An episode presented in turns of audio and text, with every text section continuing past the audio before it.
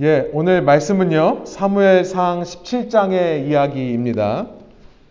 사무엘상 17장 전체를 저희가 좀 나누기로 하는데, 특별히 20절부터 47절까지가 주된 본문이라고 할 수 있겠습니다. 세왕 이야기, 오늘로 5번째 시간인데요, 다윗은 2번째 시간입니다. 전쟁은 주님께 속한 것인즉, 이 47절의 말씀을 기반으로 설교 제목을 잡아봤고요. 우리 사무엘상 오늘은 17장의 45절부터 47절까지 3절만 저와 여러분이 함께 한 목소리로 읽고 말씀 나누도록 하겠습니다. 여러분 성경을 펴시고 17장을 좀 따라오시면서 말씀을 좀 같이 보시면 좋겠고요. 말씀 슬라이드는 45절부터 47절까지만 봉독합니다. 함께 한 목소리로 봉독할까요? 다윗이 블레셋 사람에게 이르되 너는 칼과 창과 단창으로 내게 나아오거니와 나는 만군의 여호와의 이름 곧 내가 모욕하는 이스라엘 군대의 하나님의 이름으로 내게 나아가노라. 오늘 여호와께서 너를 내 손에 넘기시리니 내가 너를 쳐서 내 목을 베고 블레셋 군대의 시체를 오늘 공중의 새와 땅의 짐승에게 주어 온 땅으로 이스라엘에 하나님이 계신 줄을 알게 하겠고 또 여호와의 구원하심이 칼과 창에 있지 아니함을 이 무리에게 알게 하리라. 전쟁은 여호와께 속한 것인즉 그가 너희를 우리 손에 넘기시리라. 아멘. 예, 말씀 나누면서요. 오늘은 전통적으로 우리 목사님들이 많이 택하시는 이 3포인트 설문이라고 하는데요. 3가지 포인트를 가진 전통적인 그런 설교 방법을 한번 사용해 볼까 해서 그렇게 말씀을 준비했습니다. 제가 눈이 좀 안 보이고 눈이 좀 안 보이네요. 오늘 이상하네요. 예, 목소리도 좀 힘이 없는데요. 예배에 방해가 되지 않았으면 좋겠습니다. 오늘 이야기는 성경 전체를 통틀어서 정말 유명한 이야기라고 할 수 있을 거예요. 우리가 흔히 다윗과 골리앗, 그렇죠, 우리 다윗과 골리앗 이야기라고 알고 있는 힘없는 약자가 그 무지막지한 강자를 이긴 통쾌한 반전의 이야기로 우리가 잘 알고 있는 내용입니다. 신앙이 없는 분들도, 교회에 와본 적이 없는 분들도 영화라든지 소설이라든지 혹은 베스트셀러를 통해서 이 다윗과 골리앗에 대한 이야기를 한 번쯤은 들어보셨을 텐데요. 이 이야기를 보면서 우리는 이 슬라이드를 보여주시면 골리앗이 무엇인가에 집중을 하게 됩니다. 그러니까 우리 인생에 골리앗이 무엇인가에 초점을 맞추게 되는 거죠. 우리의 인생에서 골리앗과 같은 존재가 무엇입니까? 이 골리앗과 같이 여러분의 앞을 막아선 상황은 무엇입니까? 나에게 이런 것이 꼭 해결되었으면 좋겠다라고 하는 그 문제가 무엇입니까? 우리는 그 문제에 집중하게 되고 그 문제를 뛰어넘을 수 있는 방법들을 찾게 되죠. 그러면서 이 골리앗을 우리가 언젠가는 이겨낼 수 있음을 믿으라, 뭐 이런 것이 이 이야기가 전하는 교훈이라고 많은 사람들이 알고 있을 겁니다. 그 골리앗을 이길 수 있는 방법. 한 사람은 베스트셀러 작가인데요, 이 데이빗 앤 골라이아스, 다윗과 골리앗이라는 이름을 써서 유명해진 말콤 글래드웰이라는 분이 있죠. 그 책을 읽어보면 나의 약점을 가지고 상대의 강점을 어떻게 이길 것인가에 대한 이야기를 써서 베스트셀러가 된 적이 있었는데요. 과연 이런 것이 이 이야기의 포인트일까요? 과연 성경은 우리로 하여금 이 골리앗에 집중하게 하고 그 골리앗을 뛰어넘는데 최선의 노력을 다하라, 이런 이야기를, 이런 메시지를 우리에게 전하는 걸까요? 우리는 우리의 힘과 우리의 지혜와 우리의 능력으로 골리앗을 제압할 수 있다라고 하는 것일까요? 아니라는 것을 제가 지금 내포하고 있죠. 우리는 지난 시간에 이 다윗이라는 이름이 처음 소개되는 사무엘상 16장을 살펴보았습니다.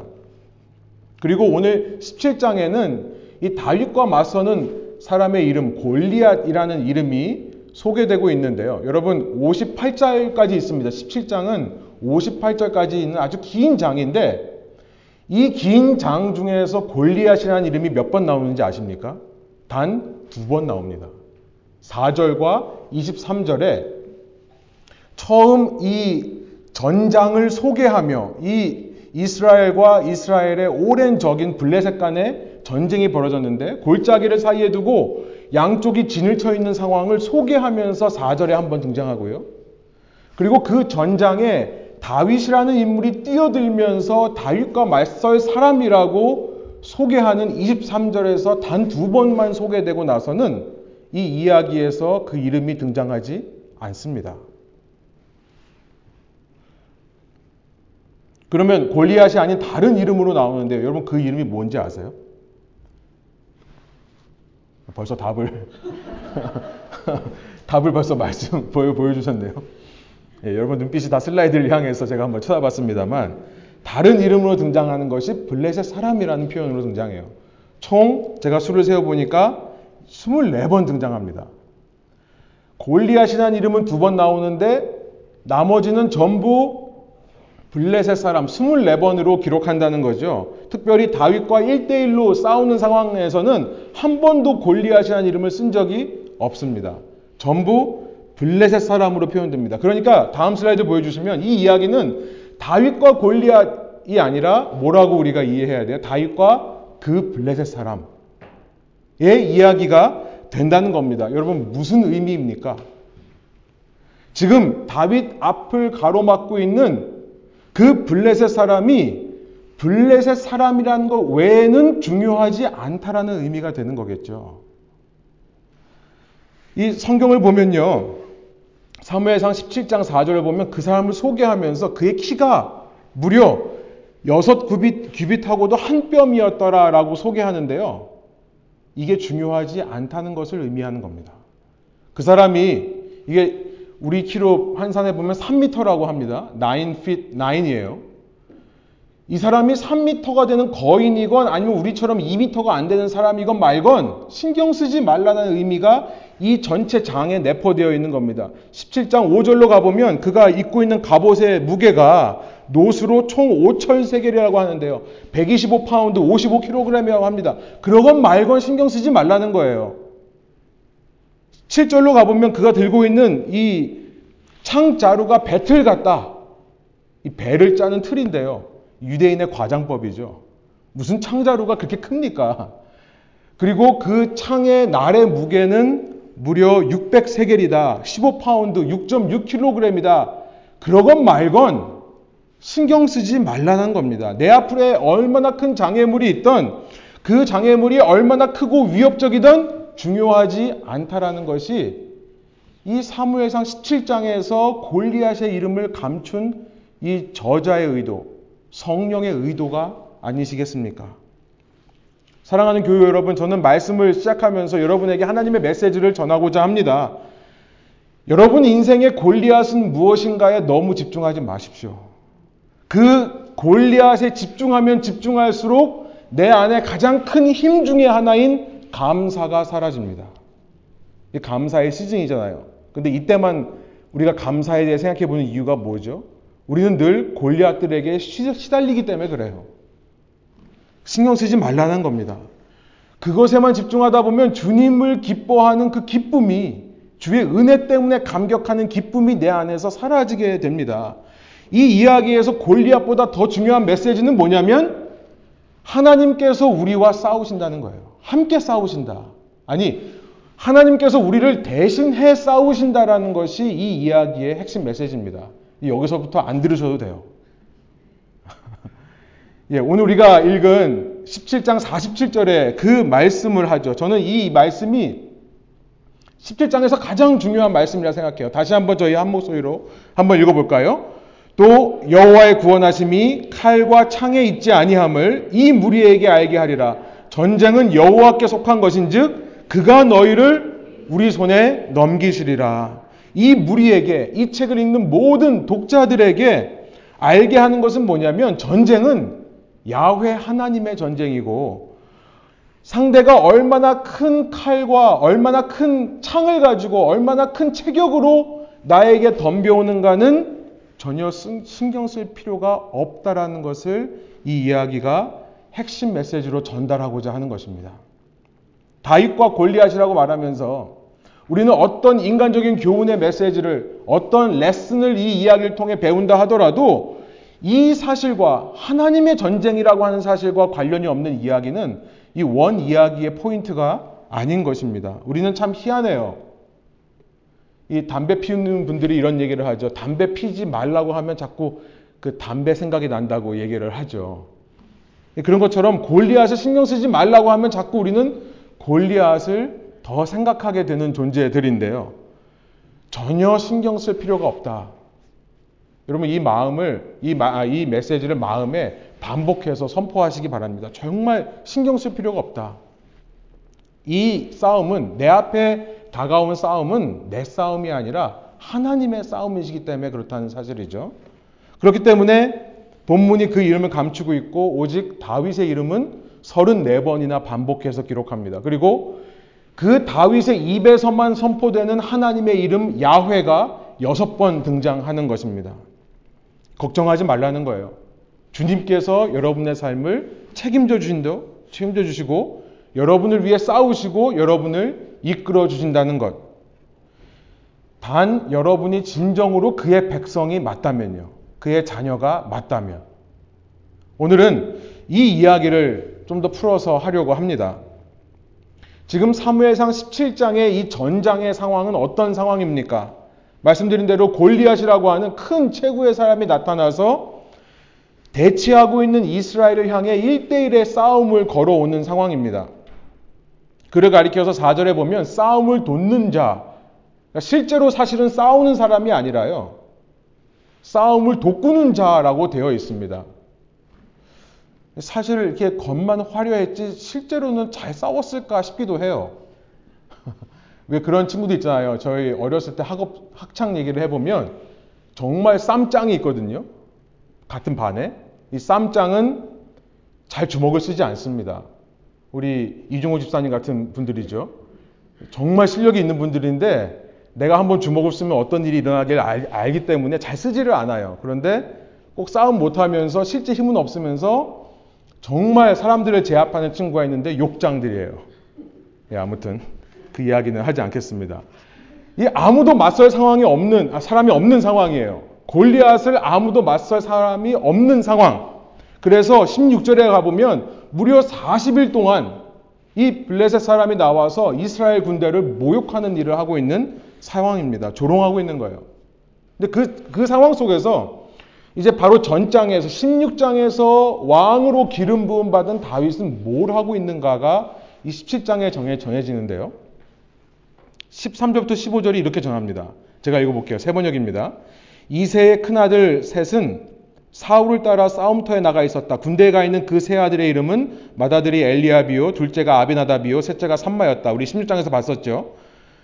14절, 다윗은 8형제 가운데서 막내였다. 위로 큰 형들 셋만 사울을 따라 싸움터에 나가 있었고, 15절입니다. 다윗은 사울이 있는 곳과 베들레헴 사이로 오가며 아버지의 양떼를 치고 있었다.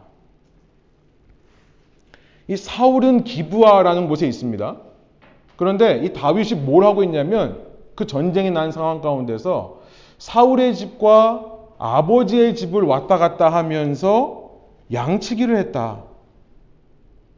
그러니까 왕이 불러서 악령에 시달릴 때는 가서 수금을 타고 연주를 해주다가 그 일이 끝나면 다시 베들레헴으로 와서 아버지의 양들을 쳤다. 왕으로 기름 부음 받은 자가 당시 최하위층이 담당하던 양치기를 계속하고 있는 겁니다. 이 당시 목자들의 말은 아무도 들어주질 않았습니다. 신뢰가 없었어요. 그 정도로 낮은 위치에 있는 직업이 양치기였는데요. 왕으로 기름 부음 받은 자가 왕의 신하로 섬기는 것도 이상한데요. 계속해서 양치기로 살고 있다? 여러분, 무의미해 보이고 절망스러운 시간이 아니겠습니까? 그러나 지난 시간 나눈 것처럼 이렇게 무의미해 보이고 절망스러워 보이는 그 상황마저도 하나님은 큰 훈련과 연단의 시간으로 사용하십니다. 양치기의 삶에 순종해서 묵묵히 그 양치는 일을 했었을 때 다윗에게 용기와 무용이 생겨났다라고 지난주에 말씀드렸죠. 그 양치기 삶에 묵묵하게 순종했을 때 그는 수금을 잘 타는 사람이 되었고요. 그 양치기 일에 묵묵하게 순종했을 때 그는 구변에 뛰어난 사람, 그리고 준수한 사람, 인성이 매력적인 사람이 되었다. 라는 것을 우리가 잊지 말아야 됩니다. 오늘 혹시 내 삶의 상황 속에서 도대체 내가 왜 살아가야 되는가, 내 목적과 방향성을 제대로 이해하지 못하는 것 같은 분들이 계십니까? 나 뭐 하고 있는 거지 지금? 지금 내가 이거 하는 일이 내 미래 일과 무슨 상관이 있지? 의문하는 분이 계신다면 여러분, 이 이야기의 첫 번째 포인트, 다윗을 보면서 여러분 위로받으시기 원합니다. 지금 시간은 결코 불필요한 시간이 아니라는 거예요. 하나님은 실수가 없으시고 하나님은 우리 안에, 우리 곁에 살아계십니다. 그런 주님께서 허락하신 시간이라는 것을 잊지 않으시는 저와 여러분 되기를 원합니다. 오히려 준비하고 연단하는 시간이라는 거죠. 그래서 지난 시간과 마찬가지로 이 이야기가 전달하고자 하는 첫 번째 포인트는 뭐냐면, 무의미해 보이고 절망적인 시간들이 큰 훈련과 연단의 기회가 된다는 사실이에요. 우리 한번 한 목소리 읽어볼까요? 무의미해 보이고 절망적인 시간들이 큰 훈련과 연단의 기회가 됩니다. 슬라이드에 안 나옵니까? 예, 한번 다시 한번 읽어볼게요. 무의미하고 절망적인 시간들이 큰 훈련과 연단의 기회가 됩니다. 라는 사실이에요. 이러고 있는데요. 이제 이새가 다윗을 드디어 전장으로 보내는 일이 벌어집니다. 아버지가요, 이 아들을 양치기만 하는 것이 아니라 이제 가서 싸우라 라고 한 것처럼 보이는데, 가만 보니까 나가서 싸우라는 게 아니라 심부름을 시키는 거예요. 다윗을 믿고 인정해서 이제 일을 시키나 보다 하는데, 아버지가 심부름을 시키면서 이 다윗을 신뢰하지 못한다는 것이 드러납니다.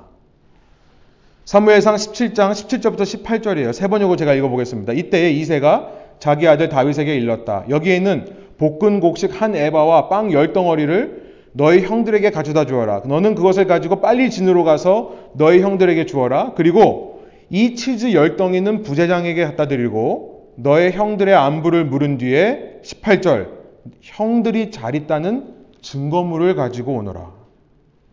심부름을 시키면서요, 아버지 이새는 다윗의 마음에 비수를 꼽는 말을 합니다. 형들의 안부를 잘 살핀 후에 형들이 잘 있다는 증거를 가지고 오라는 거예요. 이 한마디에서 이새는 여전히 다윗을 신뢰하지 않는다는 것을 드러내는 거죠.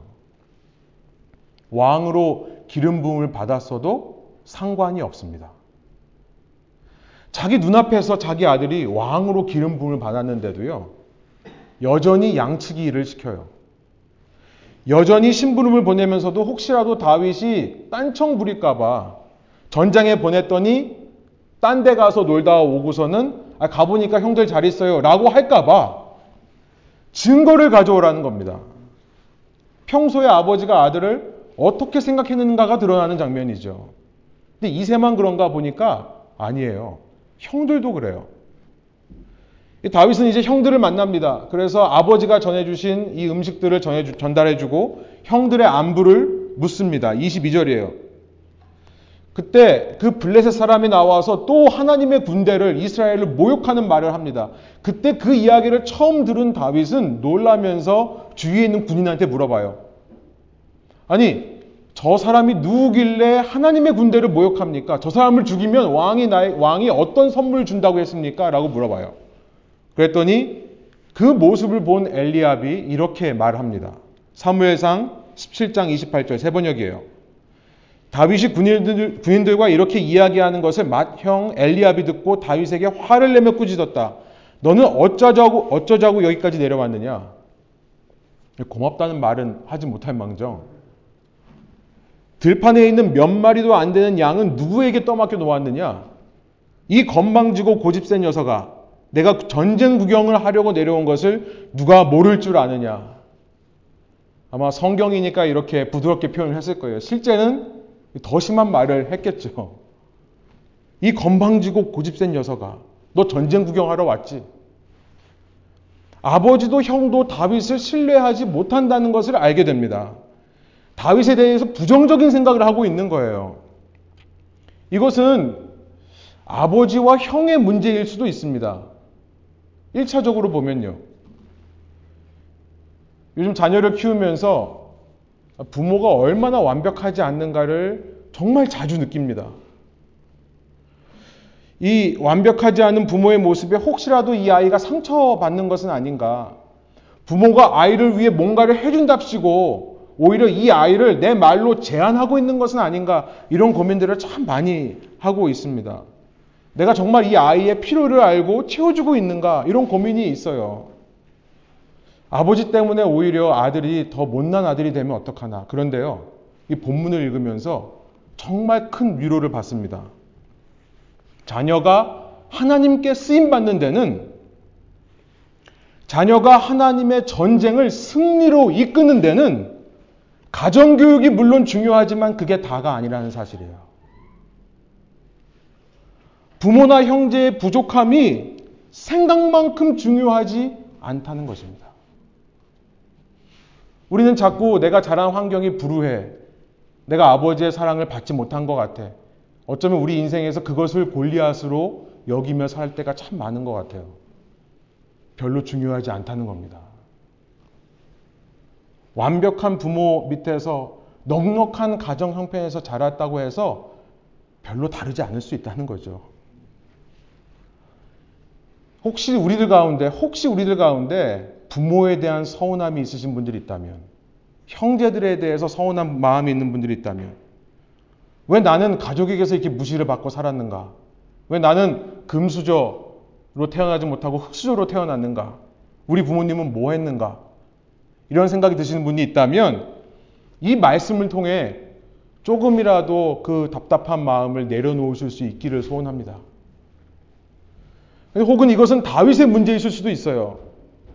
부모의 문제라기보다는, 형들의 문제라기보다는, 아닌 땐 굴뚝에 연기 날 일 없다라고 하는 말이 있죠. 그러니까 다윗이 과거에 무언가를 통해서 부모와 형제들에게 신뢰를 심어주지 못한 것일 때문일 수도 있습니다. 그럼 이외 어쨌든 간에 부모와 형제가 이렇게 신뢰하지 않는다는 것 자체가 다윗의 큰 약점으로 작용할 수 있는 겁니다. 집에서 새는 바가지 나가서도 샌다고 했는데요, 자기 가족들에게도 인정받지 못하는 자가 어찌 다른 사람의 인정을 받을 수 있겠습니까? 우리는 고민할 수 있겠는데요. 그렇게 비관적인 시각으로, 비판적인 시각으로 다윗을 바라볼 수 있겠는데요. 그러나 이 다윗과 블레셋 사람의 전쟁의 이야기에서 분명한 것은 뭐냐면, 하나님의 나라는 그 나라를 세우려고 하는 사람의 약점과 악한 모습에 제한되지 않는다는 사실이에요. 하나님의 나라는 사람이 아니라 하나님께 달려있는 것이다. 그리고 하나님이 세우시라는 것이 이 이야기의 핵심입니다. 사람이 약점이 없으면 얼마나 좋겠습니까만, 약점이 없는 사람이 없죠. 없습니다. 사람의 약점보다 하나님의 강점이 드러나는 것이 더 중요하고요. 그래서 앞서 말씀드린 대로 이것은 사람의 싸움이 아니라 성전입니다. 거룩한 전쟁. 무슨 말이냐면 하나님께서 싸우시는 싸움이라는 거예요. 사람과 사람과의 싸움이 아니라, 여러분, 사람과 사람 간의 싸움이기만 한다면 그 사람이 어떤 조건에서 어떻게 성장했는가, 어떤 강점과 어떤 약점을 극복해냈는가가 너무나 중요한 사실이 되겠습니다만, 이것은 하나님의 싸움이기 때문에 그렇게 중요하지 않다는 거예요. 여러분이 골리앗이라고 할 때, 아, 나는 이게 참 부족해, 난 이게 모자라고 생각하는 거, 여러분, 중요하지 않습니다. 생각보다 중요하지 않다는 거예요. 다윗은요, 갑옷도 거부합니다. 이 사울이 입었던 갑옷을 다윗이 입었다는 것에서 우리는 한번 생각해 볼 것은, 뭐 다윗이 그렇게 키가 작은 사람은 아니었구나 생각해 볼 수는 있어요. 그죠? 우리는 이제 그림 보면서, 만화 같은 걸 보면서 다윗은 꼬마로 생각했기 때문에 그러는데요. 그래서 막 말도 안 되는 갑옷을 입고 막 이거 안 맞아요 이런 걸로 생각하는데요. 사실은 갑옷이 안 맞은 게 아니라 이 이야기를 자세히 읽어보면 내가 익숙하지 않았기 때문에 벗은 겁니다. 다윗은요. 근데 사울이 바보가 아닌 이상에 자기보다 등치가 작은 사람에게 자기 갑옷을 내주겠습니까? 어린 아이한테요. 그건 아니죠. 근데 어쨌든 다윗은 본인이 거부를 해요. 그리고 자기 손에 익숙한 돌과 막대기만을 가지고 그 블레셋 사람을 향해 나아갑니다. 그런데요, 그런 다윗의 모습을 본 이 블레셋 사람이 어떤 반응을 보이는가가 41절부터 기록되어 있는데요. 제가 한번 읽어보겠습니다. 블레셋 사람이 방패 든 사람을 앞세우고 다윗에게로 점점 가까이 나아가니라. 그 블레셋 사람이 둘러보다가 한 번에 못 찾은 거예요. 내 적이 누군가를. 둘러보다가 다윗을 보고 업신여기니 이는 그가 젊고 붉고 용모가 아름다움이라. 43절. 그러니까 근육질이 아니었던 모양이에요. 자기가 생각했던 용사의 모습이 아니었던 모양입니다. 그러니까 블레셋 사람이 다윗에게 이르되 내가 나를 개로 여기고 막대기를 가지고 내게 나왔느냐 하고 나서 뭐라고 말합니까? 그의 신들의 이름으로 다윗을 저주하고 이렇게 되어 있습니다. 다윗의 모습을 보고 기가 막힌 이 블레셋 사람이 다윗을 저주하는데요. 그냥 인격적으로 모독한 게 아니라 영적으로 저주를 했다는 겁니다. 그의 신들의 이름으로. 무슨 말입니까? 이 이야기의 포인트가 여기서 분명해지는 거죠. 이것은 영적 전쟁이다. 무슨 말입니까? 다윗과 그 블레셋 사람 간의 싸움이 아니라 블레셋 사람이 의지하는 신과 이 다윗이라는 사람이 의지하는 신, 야훼 하나님 간의 싸움이라는 것을 알게 되는 것이죠. 사랑하는 교우 여러분, 오늘 여러분이 혹시 이 세상을 살아가면서 이 세상 속에서 이 세상의 가치와의 충돌로 인해 고난을 겪고 계시는 것이 있습니까? 가장 쉬운 예로 경제적인 어려움, 건강상의 문제, 자녀들의 문제, 세상에서 제시하는 기준에 내가 미치지 못하는 것 때문에 내가 혹시 조금 세상에서 이 불안함을 느끼고요, 세상에서 내가 눌림을 당하고 있는 그런 삶을 살고 계시는 것은 아닙니까? 그럴 때 분명하게 아실 것은 뭐냐면 여러분과 세상이 싸우고 있는 것이 아니라 여러분의 하나님과 세상의 신들이 싸우는 싸움이라는 것을 아시기를 원합니다. 그래서 어떤 순간에도 내가 그리스도인인 것이 조금이라도 부끄럽고 두려워지는 그런 순간이 찾아온다면, 내가 그리스도인으로서 왠지 세상으로부터 이상한 취급받는 것 같고 이상한 사람인 것처럼 보이는 상황들이 나온다면 여러분 더욱더 담대하게 맞서 싸우시기를 원합니다. 여러분의 싸움이 아니기 때문에 그래요. 고난을 당할 때 결코 절망해서는 안 됩니다. 절망한다는 것은 이 싸움을 단지 나의 싸움만으로 인식한다는 증거입니다. 어떤 경우에도 하나님을 섬기는 우리들은 절망할 수 없는 겁니다. 극단적인 선택을 생각하는 이유가 무엇입니까? 내 삶에서 지금 하나님께서 나와 함께 나를 대신해 싸울 준비를 하고 계신다는 사실을 인정하지 못하는 불신 때문입니다. 하나님의 싸움이에요. 여러분의 싸움으로 가져가지 마시고 무조건 하나님의 영역으로 밀어 넣으세요. 이게 우리의 기도입니다. 무조건 하나님의 싸움으로 밀어 넣으세요. 그게 참된 현실이기 때문에 그래요. 믿고 선포하는 겁니다. 에베소서 6장의 말씀이에요. 6장 12절부터 13절의 말씀 세 번역으로 읽습니다. 우리의 싸움은 인간을 적대자로 상대하는 것이 아니라 통치자들과 권세자들과 이 어두운 세계의 지배자들과 하늘에 있는 악한 영들을 상대로 하는 것입니다. 여러분이 이 세상에서 어떤 고난을 당하시던 간에 세상과 여러분이 싸우는 것이 아니라 그 세상을 주관하는 신들과 악한 영들과 여러분의 하나님이 싸우신다는 것을 믿고 선포하시라고요. 그러므로 하나님이 주시는 무기로 완전히 무장하십시오. 그래야만 여러분이 악한 날에 이 적대자들을 대항할 수 있으며 모든 일을 끝낸 후에 설 수 있을 것입니다. 하나님이 주시는 무기가 무엇입니까? 복권 당첨금이에요? 하나님께서 돈으로 돈을 막아주시는 겁니까? 아니죠. 진리입니다. 의예요. 이 평안을 전하는 복음입니다. 믿음이고 구원이고 그리고 가장 강력한 공격 무기인 하나님의 말씀이에요. 두 번째 포인트입니다. 한번 한 목소리로 읽어볼까요? 이 이야기가 전달하는 두 번째 포인트는 뭐냐면 함께 읽습니다. 인간적으로는 부족하지만 하나님의 나라는 하나님이 세우신다는 사실이에요. 아멘. 그러면 하나님께서 세우시기 때문에 그럼 인간의 부족함, 인간은 아무 노력도 안 해도 되는 건가요? 계속해서 그렇게 인간은 부족한 상태로 남아있어도 되는 건가요? 라는 질문이 있을 수가 있습니다. 그렇지 않습니다. 오늘 본문 속에서 사울과 대조되어 보이는 다윗의 모습 속에서 우리는 하나님의 나라를 세우는 사람의 자질, 성품을 보게 됩니다. 우리에게 적용할 세 번째 포인트가 바로 이것인데요. 하나님 나라의 주도권은 하나님께 있지만 하나님은 당신의 나라를 세우시기 위해 하나님의 마음에 맞는 사람들을 사용하신다는 사실이에요. 하나님과 같은 마음인 사람들을 통해 그 나라 세우시기를 기뻐하신다는 사실입니다. 세 번째 포인트 한번 한 목소리로 읽어보겠습니다. 하나님과 같은 마음인 사람을 통해 나라를 세우십니다. 여기에 오늘 이야기가 우리에게 적용될 수 있는 포인트들이 있게 되는 것이죠. 장차 기름 부음 받을 다윗을 두고 사무엘이 사울에게 이렇게 말한 적이 있습니다. 사울이 불순종했을 때 사무엘이 다윗을, 그때는 다윗인지는 몰랐지만 이후 세워질 왕을 말씀하면서 이렇게 말씀했는데요. 사도행전 13장 22절입니다. 사무엘상 13장 14절입니다. 같은 13장이라서 헷갈렸습니다. 사무엘상 13장 지금은 왕의 나라가 길지 못할 것이라 여호와께서 왕에게 명령하신 바를 왕이 지키지 아니하셨으므로 여호와께서 그의 마음에 맞는 사람을 구할 것이다. 이렇게 말씀하셨는데요. 후에 사도 바울이 사도행전에서 설교하면서 그것을 컨펌합니다. 이렇게 말씀합니다. 사도행전 13장 22절이에요.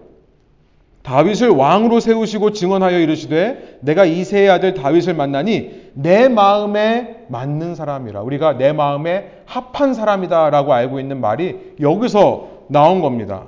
하나님 마음에 합했다. 하나님 마음과 통했다라는 거죠. 하나님 마음이 그 사람 속에 들어있다는 말입니다. 그러면 하나님 마음이 그 사람 속에 들어있는 자의 특징은 무엇일까요? 성품은 무엇일까요? 저는 첫 번째로 본문으로 가서 보니까 뭐니 해도 성실이다라는 것을 발견합니다. 뭐니 해도 성실입니다. 하나님께서 당신의 나라를 세우시는 데 있어서 가장 기본적인 성품은 성실이에요. 성실. 다윗이 사무엘에게 기름 부음 받지만요. 그러나 정작 아버지 이새는 다윗을 신뢰하지 않습니다. 얼마나 신뢰하지 않는지 이 다윗을 심부름 보내면서 증거를 가지고 오라고 하는데요. 그렇게 아버지가 자신을 무시해도 다윗이 어떤 반응을 보이는지 20절에 나와 있습니다. 사무엘상 17장 20절이에요. 새번역입니다. 다음날 아침에 다윗은 일찍 일어나서 아버지 이새가 시킨 대로 짐을 가지고 길을 떠났다. 이새는 인정하지 않는데 다윗은 그 아버지의 말씀에 복종하더라라는 겁니다. 저는 아브라함의 모습이 겹쳐 보여요. 하나님께서 너 하나밖에 없는 아들을 모리아산에 데리고 가서 나에게 제물로 바치라고 했었을 때 아브라함은 그 말씀을 듣고 그 다음날 일찍 일어나 떠났다라고 창세기 22장 3절이 기록하고 있습니다. 성품이 성실한 사람이라야 일찍 떠날 수 있습니다. 아버지의 음성에 순종하고 하나님의 음성에 순종하는 것입니다. 그렇게 순종할 때 그 순종하는 사람에 의해서 아버지의 뜻이, 하나님의 뜻이 이 땅에 실현될 수 있겠죠. 바로 그것이 하나님의 목적이시기 때문에 하나님 마음에 합한, 하나님 마음에 맞는 사람의 최우선은 성실한 겁니다. 내 생각이 어떻든 말씀하시면 그냥 하는 거예요. 성실입니다. 이런 성실이 엘리압을 통해서도 나타나는데요. 엘리압이 모든 군사 앞에서 다윗을 비난했습니다. 이 건방지고 고집센 녀석아, 28절에 나왔었죠.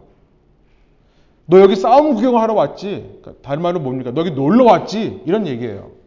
근데 다윗이 어떻게 반응하는지 보세요. 28절에 그렇게 말했는데요. 29절, 30절입니다. 다윗이 이르되 내가 무엇을 하였나이까? 어찌 이유가 없으리이까 하고 내가 묻는데 왜 이유가 없겠습니까? 라고 말한 다음에 30절 돌아서서 다른 사람을 향하여 전과 같이 말하며 백성이 전과 같이 대답하니라. 우리 같으면 어떻게 해요? 네가 뭔데 나한테 뭐라 그래? 치고받고 싸울 텐데요. 다윗은 일단 돌아서요. 그리고 똑같이 다른 사람에게 물어봅니다. 저 블레셋 사람이 누구길래 하나님의 군대를 모욕합니까? 왕이 저 사람을 제거하면 어떤 상을 준다고 했습니까? 또 물어봐요. 여러분, 성실이라는 것은 뭐냐면 그의 관심의 최우선이 하나님께 있는 거죠. 나에게 명령하신 그분의 뜻에 있는 겁니다. 최우선이요. 하나님 나라를 이루는 것이 최우선이기 때문에 다른 어떤 것에도 한눈 팔 겨를이 없는 겁니다. 그게 성실이에요. 지금 다윗과 블레셋 사람의 싸움이 바로 그것을 말하는 겁니다. 단순히 전쟁에서 싸워 이긴 이야기가 아니라 과연 다윗을 통해 하나님의 통치가 이 땅에 임할 것인가, 이걸 보여주는 장면이 이 전쟁인데요. 그러기 위해 다윗은 모든 초점과 관심이 자기의 명예나 자기가 받을 영광에 있을 수는 없었습니다. 그러면 안 되는 거죠. 하나님의 명예와 하나님의 영광에만 그의 모든 관심이, 초점이 맞춰져 있기 때문에 누가 뭐라고 하든 반응하지를 않는 겁니다. 이 목회를, 제 얘기를 잠깐 해보면요, 쉽게 이해하시라고 예를 드는 겁니다. 목회를 하면서 참 많은 오해를 받습니다. 이 앞에 서 있는 사람이기 때문에 어느 공동체나 마찬가지죠. 이 오해가 참 많이 있을 수가 있어요. 최대한 소통을 하려고 해도 그래도 또 오해를 받습니다. 그런데 사람들이 모이는 곳에는 그럴 수밖에 없다라고 하고 넘겨야 돼요. 여러분, 저는 이런 생각을 해요. 아무런 오해도 없는 곳이다. 오히려 거기는 악한 곳입니다. 선한 목적으로 사람들이 모이다 보면 오해가 일어날 수밖에 없습니다. 선한 의도를 갖고 있기 때문에 오해가 생길 수밖에 없어요. 어떻게 보면 어떤 면으로는 영적인 공격일 수도 있지만요. 여러분, 어떤 지도자의 말에 절대 복종하는 공동체는 악이 지배하는 공동체라고 저는 생각합니다. 그런데 수많은 오해가 있을 때 자칫 목회의 궁극적인 부르심에 그 초점을 맞추기보다 그 오해에게 집중하기가 너무나 쉬워요. 이때 성실이 중요해지는데요.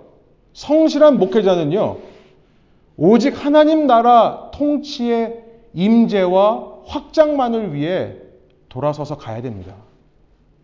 그냥 가야 돼요.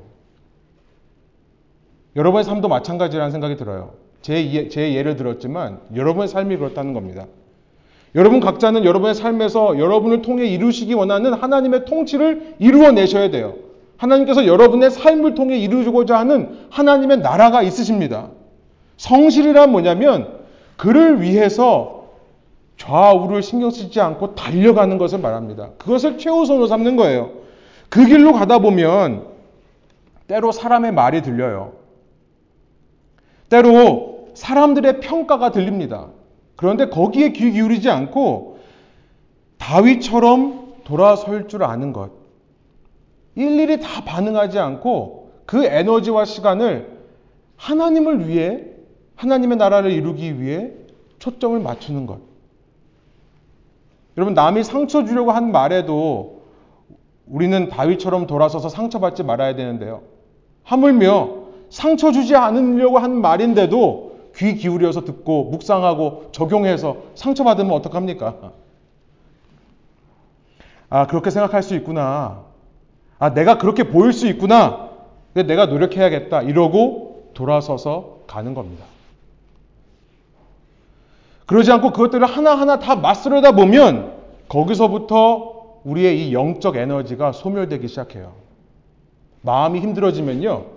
여러분, 마음이 힘들어질 때에 가장 먼저 나타나는 증상은 뭐냐면 하나님 나라 통치건 뭐건 다 불필요하고 귀찮은 걸로 여겨지게 돼요.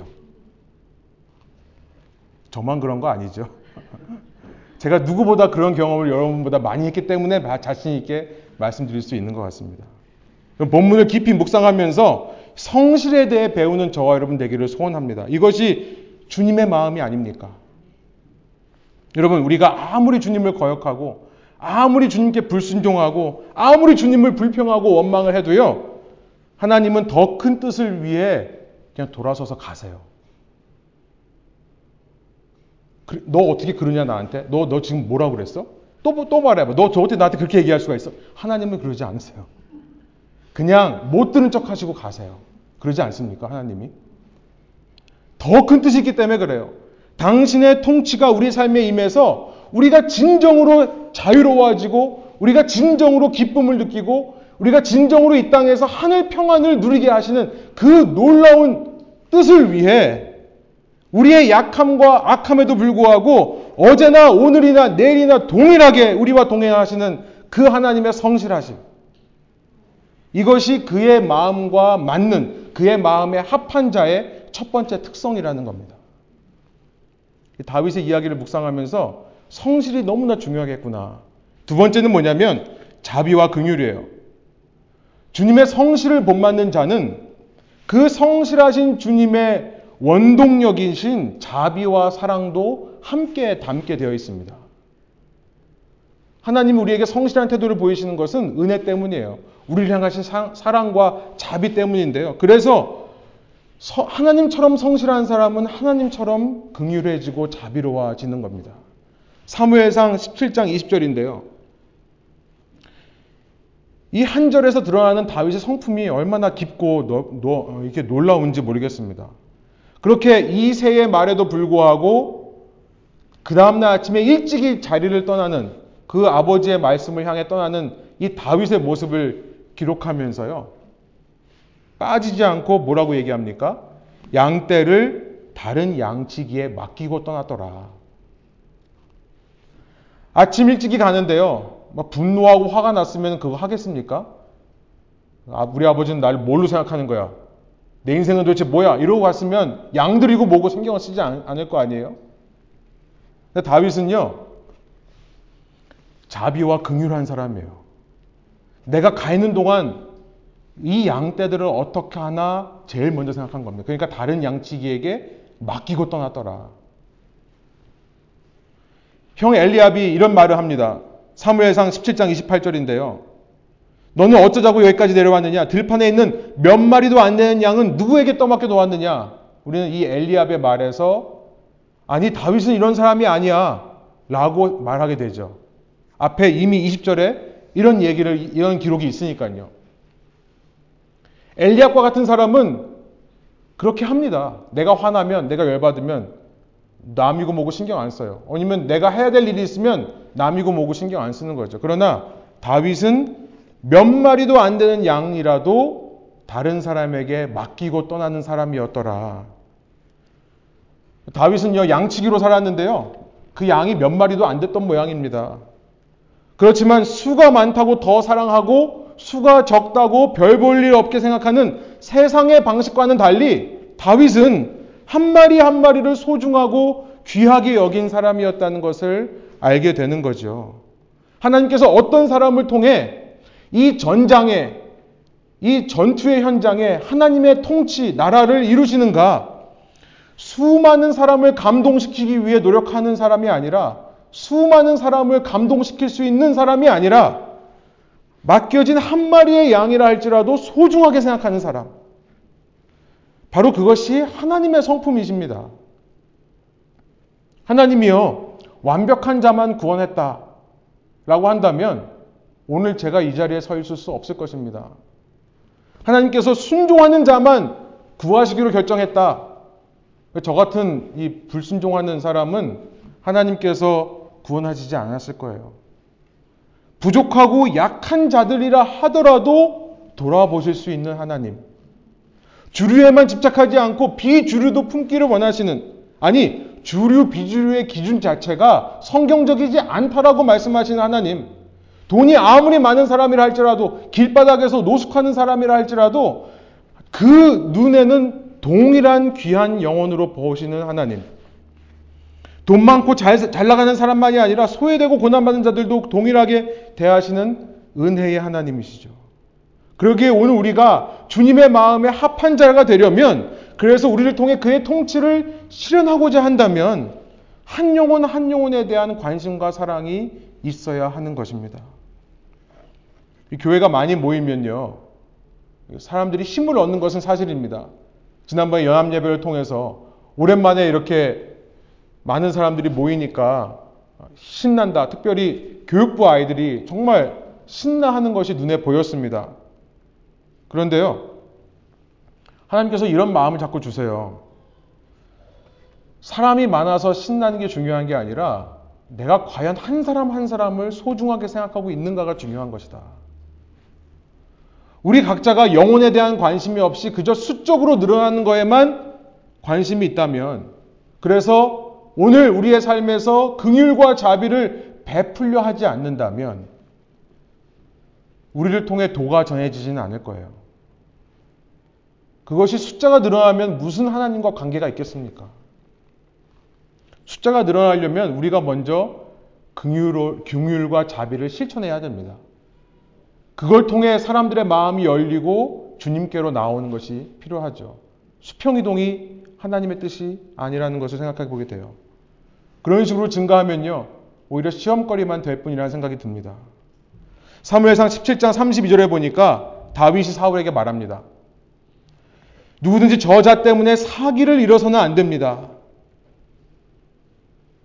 개역개정을 보니까 그로 말미암아 사람이 낙담하지 말 것이다, 이렇게 말하고 있는데요. 아니, 지금 누가 누구에게 이런 말을 하는 겁니까? 누가 더 왕다운 거죠? 다윗이 훨씬 더 왕다운 모습인 겁니다. 이 이야기가 극명하게 대조해서 보여주는 거예요. 이스라엘 군대가 이렇게 한 블레셋 사람으로 인해 어려움을 당하고 있는데 그 상황 가운데서 이스라엘 군대를 생각하는 사람은 다윗뿐이더라. 여러분, 다윗이 왜 블레셋 사람과 싸우러 나갔습니까? 그 사람을 꺾고 이겨서 내가 왕으로 기름부름 받았다는 사실을 널리 알리기 위해서입니까? 내 이름을 드러내고 내가 유명해져서 이제 왕좌리에 오르기 위해서였어요? 아니라는 거예요. 다윗이 싸우러 나간 이유 한 가지는 뭐냐면, 한 양을 귀하게 여기던 성품 속에서 이 상황 아래서 그렇게 조롱당하는 이스라엘 하나님의 백성들에 대한 긍휼한 마음과 자비로운 마음으로 나갔다는 것을 알게 되는 겁니다. 이스라엘 한 영혼 한 영혼을 걱정하는 마음 때문에 싸움에 뛰어드는 것이라는 것을 알게 되는 거예요. 누구나 두렵고 누구나 걱정되는 상황 속에서 함께 두려워하고 함께 걱정하는 것은 주님의 마음에 맞는 사람이 아닙니다. 그런 상황 속에서 물론 나도 두렵고 나도 걱정스럽습니다만, 여러분, 어떻게 두렵지 않고 어떻게 걱정하지 않을 수 있습니까? 그 방법이 뭔지 아세요? 나보다 더 두려워하는 사람들을 돌보는 거예요. 나보다 더 어려운 사람들을 돌보는 겁니다. 여러분, 우리가 그냥 우리의 삶을 살면요, 지금 이 경제 상황이 안 좋아질 거라고 그래요. 정치적으로 혼란스러워 보여요. 우리의 미래는 어떻게 될까 걱정하다 보면 두려움이 사라질 수가 없습니다. 세상에서 받는 두려움을 이길 수 있는 유일한 방법은 뭐냐면 나보다 더 두려워하는 사람들을 돌아보는 거예요. 그럼 그때 놀랍게도 내 안에 담대함이 생겨납니다. 신기해요. 나보다 더 어려움 당하는 사람들에게 가면요, 내 안에 더 기쁨이 생겨나요. 신기합니다. 두려워하지 말아야지, 불평하지 말아야지, 염려하지 말아야지라고 해서 되는 것이 아니라는 거예요. 내 최면으로는 불가능합니다. 하나님의 마음을 가진 자는 자신보다 더 힘든 사람들을 돌보면서 위로부터 부어지는 담대함과 평안을 소유하게 되는 것입니다. 이것이 주님처럼 긍휼과 자비를 가진 사람의 특징이에요. 그것이 신앙의 능력입니다. 말씀을 정리해 볼게요. 첫 번째 포인트, 무의미하고 절망스러워 보이는 시간들이 큰 훈련과 연단의 기회가 될 수 있습니다. 오늘 나의 삶에는 이 모든 고난스러운 상황 속에서 혹시 나의 모든 관심이 골리앗에게만 맞춰져 있지 않습니까? 이 상황을 통해 연단되어지기를 주님께서는 내 삶에 더 소망하고 계시는 것은 아닙니까? 아니, 그런 나를 통해서도 하나님께서는 당신의 나라를 세우실 것이 아닙니까? 우리가 그 주님께 더 초점을 맞춰야 하지 않겠습니까? 두 번째, 인간적으로 부족해도 하나님의 나라는 하나님께서 세우신다는 것을 기억하시면서 악착같이 세상 속에서 내가 싸워서 이겨내는 나의 승리에 관한 이야기가 아니라는 것을 기억하시기 바랍니다. 세상신과 내가 의지하고 믿는 하나님과의 전쟁이라는 것을 깨닫고 더 담대한 삶을 사십시오. 마지막, 하나님의 나라를 세운 사람들에게는 그러나 요구되는 자질이 있습니다. 오직 나는 하나님과 같은 마음이 되기 위해 성실과 긍휼, 영혼에 대한 관심과 사랑을 갖기로 노력하시는 저와 여러분 되시기를 소원합니다. 함께 기도하겠습니다.